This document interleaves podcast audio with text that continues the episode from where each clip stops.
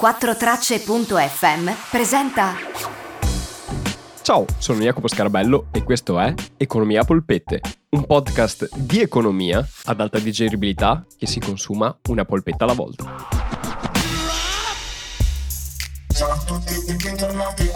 Puntata di Economia a polpette. Io sono Jacopo e oggi vi insegnerò come guadagnare in una settimana.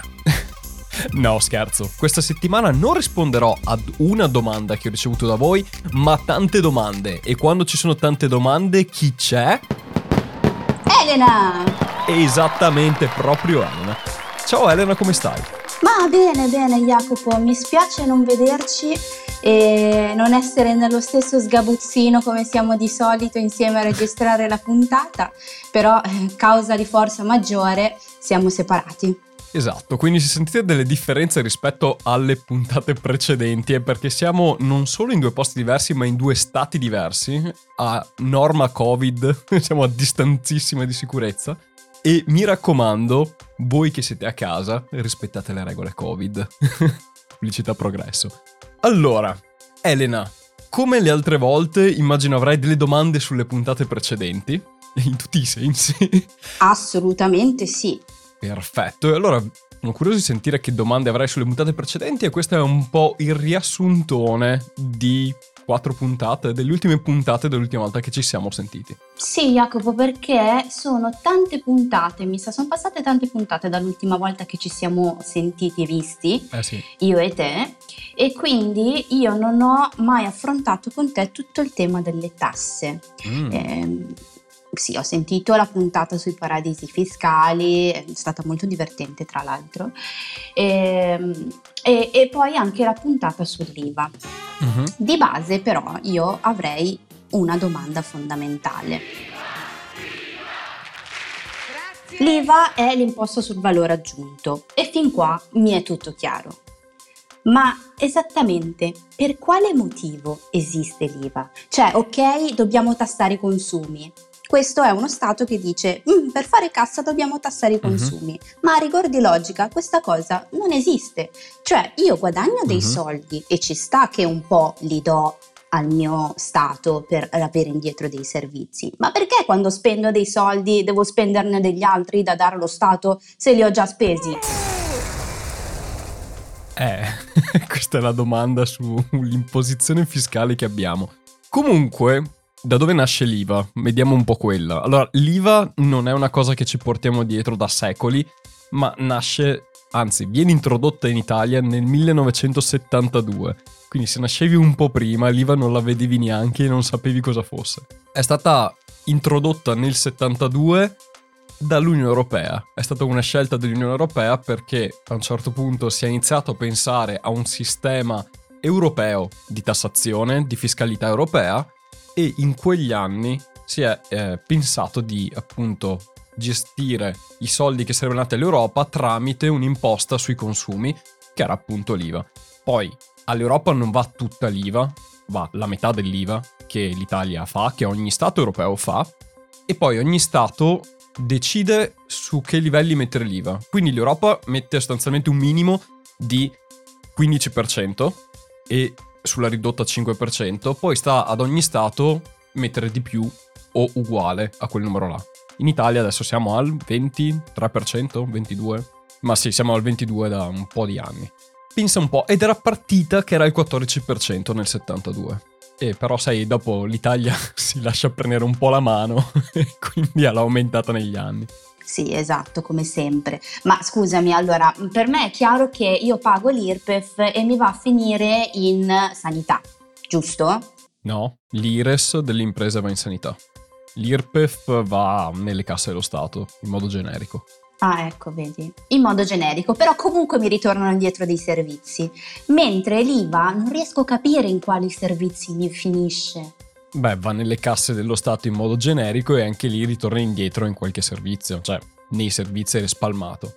Cioè, mentre l'IRAP, che è una tassa sul fatturato delle imprese, è destinato specificatamente per il sistema sanitario regionale, eh, perché con normative da ormai 15 anni più o meno, il costo della sanità è delegata alle regioni perché le regioni sono a capo della gestione sanitaria, mettiamola così, cioè del, del sistema sanitario. E quindi l'IRAP è una tassa che poi viene girata alle regioni che la usano per il sistema sanitario. Tutte le altre tasse finiscono al governo centrale e il governo centrale decide come spenderli. Quindi che siano IRES, IRAP o IVA, arrivano tutte a Roma e lì poi vengono decisi come spenderli. Io so già che questa nostra puntata verrà presa da chi è contro il governo centrale, contro l'Europa, smembrata e rimontata per far sì che noi sembriamo, non so, dei seguaci de- del Premier. Di qualcuno piuttosto che qualcun altro. Esatto. no, è semplicemente che le cose girano così poi. O come sono gestite è a prescindere. ah, prima che passi alla prossima domanda, curiosità che ho letto appunto eh, quando avevo preparato la puntata sull'IVA, che è legata a questo IVA nel 1972 inizia a esserci in Italia.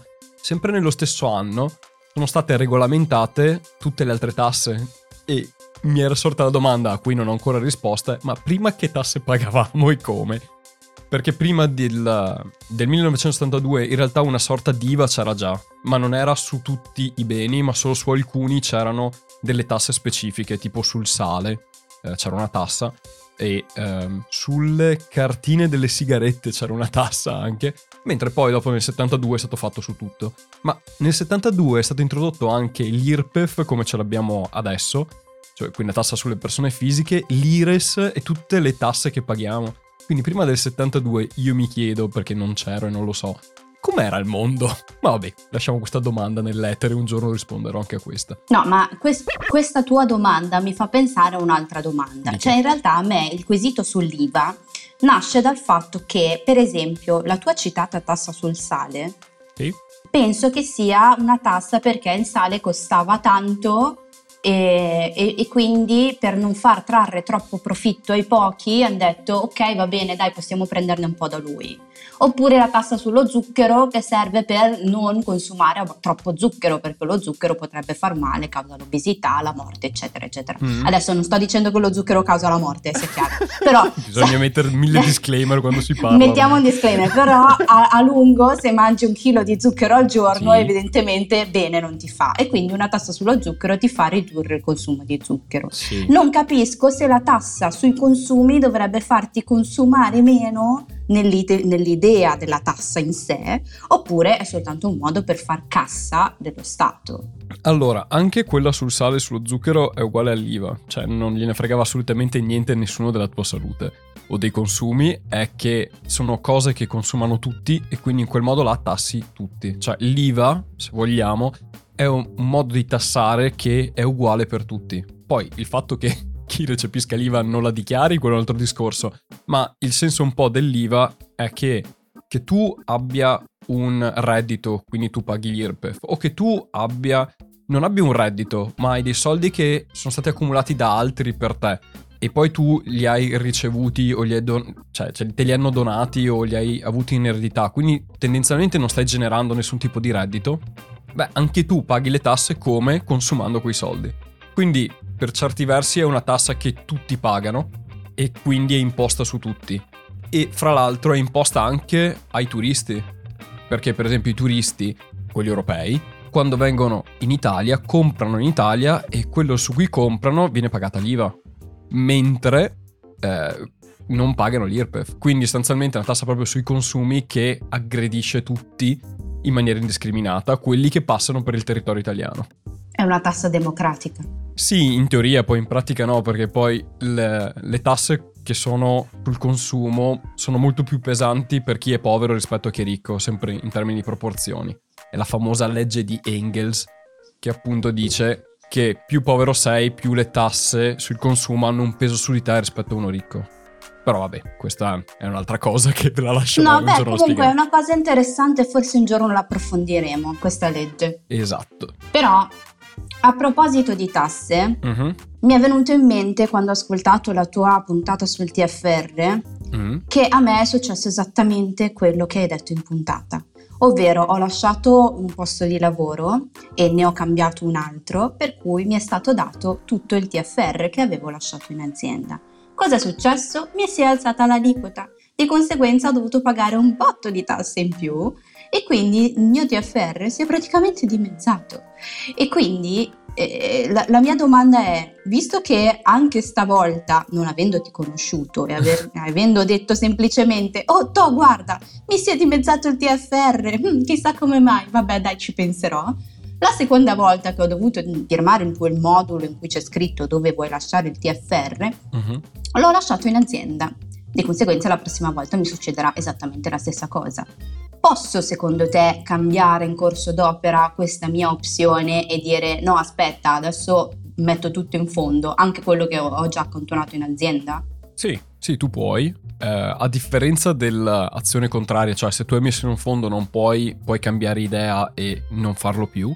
Se tu hai soldi in azienda, puoi metterli in un fondo in qualsiasi momento. Devi andarti a cercare un fondo pensione dove mettere i soldi, o anzi, pensione complementare dove mettere i soldi, accordarti, poi ti fai dare tutte le varie um, informazioni su come versare i soldi, vai dal tuo datore di lavoro e gli dici ok, sai il TFR è quello che mettevi, anzi hai già accantonato eh, per conto mio, beh lo puoi girare sul mio fondo pensione e dal mese prossimo in avanti tutti i soldi del mio TFR invece che accantonarteli tu li dai direttamente al mio fondo pensione? Sì, puoi farlo. Ok, seconda domanda sul TFR. Cioè, adesso valuto se farlo o non farla questa cosa. Uh-huh. Forse mi converrebbe farlo, forse no. Insomma, io sono sempre un po' così confusa. Sono sempre così confusa, oh mio Dio. Beh, diciamo che se sei giovane eh, ti conviene farlo perché lo accantoni per tanti anni. E, perché appunto accantonandolo per tanti anni a pezzettini hai la possibilità che quel gruzzolo diventi più grande nel tempo perché gli investimenti negli anni e nel lungo periodo aumentano di valore. Ci sono magari shock di mercato come a marzo ce n'è stato uno, hanno annunciato il, il, il vaccino, ce n'è stato un altro, ma nel lungo periodo gli shock si, si annullano quasi e quindi sostanzialmente ti conviene nel tempo metterli via. Più tempo stanno là, più guadagni e in più la legge italiana ti avvantaggia se lo tieni tanti anni, quindi dopo i 15 anni inizi a abbassare le tasse fino a 35 anni che li tieni là, quindi più tardi tu fai questa cosa, meno sconto hai sulle tasse, mettiamolo così. Va bene, quindi in attesa di capire se metterli in un fondo pensione o tenermeli ancora lì un po', anche perché non so come saranno i miei anni da qui a domani e quindi non riesco a fare delle previsioni a lunghissimo termine, ehm, forse dovrei trovare dei modi di guadagnare qualche soldino in più. Uh-huh. Eh, e stavo pensando alla tua puntata sulla vendita allo scoperto. Mi piace rischiare, insomma. Eh, ma ci sono alcune cose che non capisco. Cioè, a me sembra proprio che a me non piace rischiare, tu lo sai, sì. ma ehm, eh, eh, eh, ci sono delle cose che proprio non capisco perché mai uno dovrebbe vendere allo scoperto. Ti faccio un esempio. Io prendo in prestito delle azioni, ok? Uh-huh. Adesso così um, capiamo anche se ho capito effettivamente cosa vuol dire. Sì. Le vendo a 100 a qualcuno. Passano due settimane, le ricompro per ridarle a chi me le ha prestate sì. a 80. Sì. Però nel frattempo in queste due settimane ho, ho avuto le spese di, degli interessi del prestito. Sì. Poi avrò avuto delle altre spese di gestione, ma cos'è che me ne è venuto in tasca, scusami? Due? Uh, beh, dipende. dipende da quanto hai investito e da quanto tempo tu li hai lasciati là. Sostanzialmente, una cosa che poi in puntata non sono riuscito a dire perché occupava tempo e avevo già parlato troppo sostanzialmente come funziona tutta la questione del costo. Quando tu vai dal tuo broker a chiedere in prestito le azioni, innanzitutto lui vuole che oltre a venderle e a tenersi lui il valore, vuole anche un 50% o qualcosa del genere a seconda del broker di garanzia, che in caso tu scappi o che comunque lui se li tiene. Quindi in realtà tu devi comunque mettere almeno metà del valore o una percentuale del valore che, hai, che sei andata a vendere upfront, come si suol dire, cioè prima di iniziare a far tutto. Dopodiché tu paghi, perlomeno Borsa Italiana questi dati dà, eh, tu paghi un 20% su base annua sul prestito di azioni o per il valore di prestito che hai fatto. Cosa vuol dire? Che devi prendere quel 20%, dividerlo per 365 giorni e hai il tasso di interesse che vai a pagare ogni giorno sui soldi che ti sono stati prestati. Per esempio sul sito appunto di Borsa Italiana fanno l'esempio se chiedi a prestito 10.000 euro in stock per delle azioni che valgono 100 e ti costa 20% eh, all'anno tenerle. Le tieni per solo per 5 giorni, le rivendi dopo 5 giorni a 90, quindi porti a casa 9000, dei 1000 1000 dei 1000 che hai guadagnato hai speso più o meno 27 euro di costi, quindi ti sei portato a casa un 970 euro su 1000 che ne hai fatti.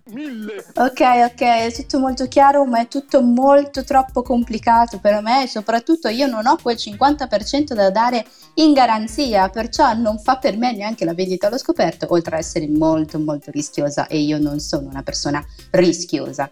Eh. Ci buttiamo sul trading online? Beh, guarda, se sei una persona che non ama il rischio, il training online forse non fa per te. Però non ci vuole un grande capitale per iniziare, no? no è così, no. io arrivo, clicco due cose, vendo delle cose che non esistono e guadagno su delle cose che non esistono. Tutto molto in fretta e poi scappo. Sì.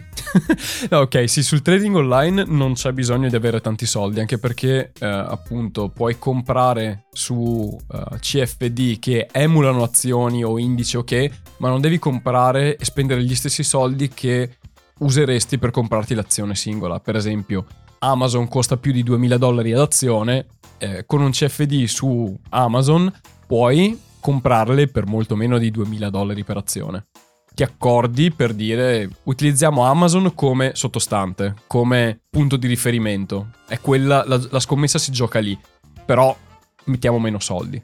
Quindi fammi capire bene, allora io faccio finta di comprare e rivendere delle azioni che sono tipo quelle di Amazon, ma non sono quelle di Amazon in realtà e lo faccio online con delle persone che fanno esattamente la stessa cosa, cioè vendono e comprano azioni di, per esempio, un altro brand a caso, e, però in realtà non sono quelle azioni realmente. È tutto un po' fantasioso, sembra quasi tipo il fantacalcio. È abbondantemente come il fantacalcio, è un fantafinanza. Difatti è una cosa che non ho avuto molto tempo di spiegare in puntata su come funzionano questi trading online e i CFD. Allora, i CFD innanzitutto non sono quotati nei mercati, quindi è esattamente come dicevi, è un fantacalcio, ci si trova fra un gruppo di persone e si decide fra gruppi di persone che uno acquista uh, quel tipo di azione con quel valore lì, l'altro accetta e quindi sostanzialmente accetta di venderle, tutto fittizio, nessuno dei due ha le azioni, e poi a un certo punto l'altro vorrà vendere quando il prezzo è aumentato e qualcun altro vorrà comprare da lui il contratto che ha in mano per dire di comprare quelle azioni a quel valore. Casino. Quindi sostanzialmente è tutto fittizio ed è un accordo fra persone in una cerchia ristretta, che sono poi i vari siti e le varie piattaforme di CFD e di trading online o le stesse banche creano queste sorte di bolle. Ma non c'è un vero e proprio mercato, è tutto un accordo fra persone, come il fantacalcio. Ma scusami, almeno però nel fantacalcio se uno segna i punti sono reali, cioè qui le azioni non sono reali Oppu- Beh, oppure sì, nel senso che di partenza qualcuno questo contratto di vendita di alcune azioni reali esistenti esiste o è tutto veramente fittizio? No, è come il fantacalcio, cioè sì, qualcuno segna, ma non è che hai una squadra vera che ha fatto gol. tu hai le azioni sottostanti che possono essere indici, commodities, azioni vere e proprie, un po' come gli ETF se vogliamo, cioè come struttura, cioè è uno strumento che emula un'altra cosa e tu quindi se, fra virgolette, fanno gol, quindi guadagna l'azione sottostante, anche tu guadagni. Però non hai la squadra in mano, non ha fatto gol la tua squadra, ha fatto sc- gol un'altra squadra, nella tua squadra di fantacalcio tu hai fatto più punti. Mettiamola così. Ah, quindi è come dire io scommetto con te che questa azione salirà, perciò io te la vendo a meno, tu comprala. Eh, più o meno è un accordo fra due nel dire eh, io compro da te 100 eh, a 10 con la speranza che vadano a 11. L'altro dice, ah, io penso che vadano a 9, ok, certo, io te le vendo a, uh, a 10. E, e, poi uno appunto fa l'equivalente a una vendita allo scoperto e l'altro fa una vendita normale. Cioè chi la comprate a 10 sperando che vada a 9 dice, ah, io te le vendo a 10, quindi tu mi dai per 10, poi io, quando va a 9 io vado a comprarle da qualcun altro a 9 e te le do a te che me le hai pagate 10. E solo che tutto questo non è in nessun mercato, ma è solo fra persone che fanno finta di averle in mano. Mettiamola così. È un poco, però con soldi veri. Esatto, io, difatti nella puntata l'ho definito un centro scommesse perché è abbastanza così, cioè uno scommette che le azioni aumentano di valore, uno scommette che, che perdono e poi uno vince e uno perde. Ma è semplicemente una scommessa fra persone, fra, fra le varie cose. Cioè tu non hai l'azione in mano e non ha niente a che fare con i mercati veri e propri. Eh, quindi è praticamente una partita poker e bisogna un po' bleffare. Di conseguenza non è come investire in fondi o in azioni in cui vado a leggermi tutta la documentazione di chi detiene il fondo, eccetera, su tutti quei, quelle, quei portali che, che ci hai indicato, ma qui è semplicemente... Ehm, cercare il bluff del tuo, tra virgolette, avversario. Non posso. Eh, più che il poker, lo vedrei un po' come la corsa dei cavalli, perché tu puoi bluffare quanto vuoi, ma non hai un'influenza sul risultato. Come nella corsa dei cavalli. Cioè, tu scommetti su che cavallo vincerà. Però anche gli altri scommettono su altri cavalli, ma nessuno sa chi effettivamente vincerà. La vedo un po' più così, più che il poker in cui hai un'azione nel muovere le carte. Ah, certo, certo, perché poi di fondo in realtà io posso andare a vedere come stanno andando i, i reali, le reali azioni su cui sono basate queste azioni fittizie. Sì, sì, sì, sì. Tu poi i CFD e comunque il trading di solito viene fatto nel brevissimo termine, quindi vengono comprati e venduti nel giro di poco, cioè o meglio, li compri e li vendi nel giro di poco, non li tieni eh, per tanto tempo come un investimento classico che te lo tieni in tasca per mesi, anni. In questo caso qua, di solito nel trading online chi fa questo tipo di investimenti investe nel brevissimo termine. Cioè all'inizio della giornata investe soldi, alla fine della giornata quei soldi sono tutti disinvestiti. Cioè hai di nuovo i soldi tutti in tasca, non c'è niente sul, sul mercato o non c'è niente di, uh, da concludere, mettiamola così e al massimo lo fa nella lunghezza di una settimana. Questo è il trading online, mettiamo delle varie piattaforme. Ma si fanno soldi veri? Sì. Cioè nel senso Mm, c- ci si può fare una vita sul trading online? Oppure è un hobby che uno può associare alla sua professione in qualche modo? Perché è come cioè per me è come il fantacalcio no? Cioè poi uno dirà anche che io sono a un livello di fa- io non conosco il calcio e quindi parlo di fantacalcio senza assolutamente sapere, sapere di che di cosa, cosa parli. io stia parlando lo associo a una, la domenica sera a pizza birra e fantacalcio ma eh, in realtà forse ci sono anche dei livelli più avanzati fatti di, sia di fantacalcio che di finanza. Sto facendo tutta, sto portando tutto il mio mondo quando fuori dal mio mondo esistono cose molto più grandi di me che ancora devo scoprire. Allora, giusto per semplificarla, c'è gente che vive di questo? Sì, ne conosco. Fanno, però so, lo fanno di lavoro sostanzialmente, cioè stanno ogni giorno 8 ore a fare questo. Si sono imparati tutte le varie tecniche che ci stanno dietro, che sono delle tecniche molto più legate ai movimenti di compravendita delle sottostanti, cioè quindi dei CFD, piuttosto che delle macro soluzioni del mercato, ehm, perché appunto non vai a investire a medio-lungo termine, ma nel brevissimo, nel brevissimo i prezzi vanno su o giù, su o giù, seguendo un po' gli umori e delle meccaniche. Ci sono delle sorte di tecniche per dire quando comprare e quando vendere, te le impari e le segui. C'è poco di economico, molto più di aritmetico se vuoi, o statistico, e fai quello. Se lo vuoi fare come hobby, puoi farlo come hobby, lo fai una volta ogni tanto, ci guadagni quello che è, se ci perdi è più un hobby quindi ci giochi, e sì. Dipende appunto dall'approccio che ci dai. Può essere un hobby e quindi diventare come andare a... non lo so, andare a giocare appunto ai cavalli, o può diventarlo come un lavoro e quindi ci impieghi ogni ora, ogni ora, ogni giorno delle ore e ogni giorno può esserci giorni che guadagni tanto, giorni in cui perdi, però alla fine della fiera ti porti a casa uno stipendio. Va bene Jacopo, quindi anche questa puntata, anche in questa puntata non mi fai guadagnare dei soldi, cioè non mi, non mi fai diventare ricca, come al solito direi. Beh, eh, se uno vuole guadagnare dei soldi deve anche faticarseli. Non ho ancora trovato un modo per guadagnare senza far fatica, mettiamola così, anche sui CFD chi lo fa di lavoro e comunque è diventata la sua fonte di reddito, comunque ci fa un po' di fatica dietro. Cioè, ci deve stare dietro come lavoro vero. Allora, vogliamo mettere in guardia i nostri ascoltatori da quelli che vi promettono soldi facili? Beh, io metto sempre in guardia tutti, non esiste un modo per guadagnare soldi facili. Se ve lo stanno chi- proponendo se ve lo stanno proponendo e pensate mi sembra impossibile per essere vero, beh, molto probabilmente è impossibile per essere vero. Quindi no, non esistono modi per guadagnare soldi facili. Che io sappia perlomeno. Ok, ok, va bene. Allora vuol dire che dovrò imparare ancora un po' da te nelle prossime puntate e forse eh, briciolina dopo briciolina riuscirò a mettere da parte quel famoso gruzzoletto per eh, offrirti quella famosa birra, birra con le polpette. Brava. Esatto, sto ancora aspettando la birra con le polpette. Eh, ma io sto ancora aspettando di diventare ricca, fai tu. Guarda, un modo lo troveremo per farti diventare ricca, magari non investendo in maniera super rischiosa in derivati. Perché i CFD, fra l'altro, sono dei derivati, quindi bisogna anche stare attenti a quello che si fa. Ecco, appunto, io sono sicura che arriverà una domanda sui derivati, perché è una domanda che ho anche io, ma sono anche certa che sia un argomento troppo complesso per poter essere esplorato in questo momento con me quindi direi che per oggi io vi saluto e spero di incontrarti presto per una prossima sessione di domande di Elena. Yeah, yo, Perfetto, beh, grazie mille Elena per uh, anche quest'oggi aver fatto le tue domande e aver dato modo a me e a tutti quelli che ci stanno ascoltando di vedere più in dettaglio cose che sono state dette o dubbi che potrebbero essere nati dalle puntate.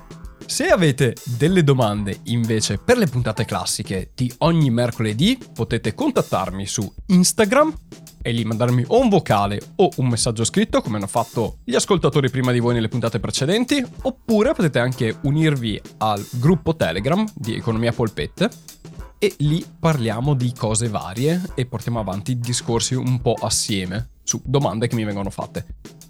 Io, come sempre, vi ringrazio per avermi ascoltato anche quest'oggi, vi auguro un'ottima settimana e come sempre, ciao da Jacopo.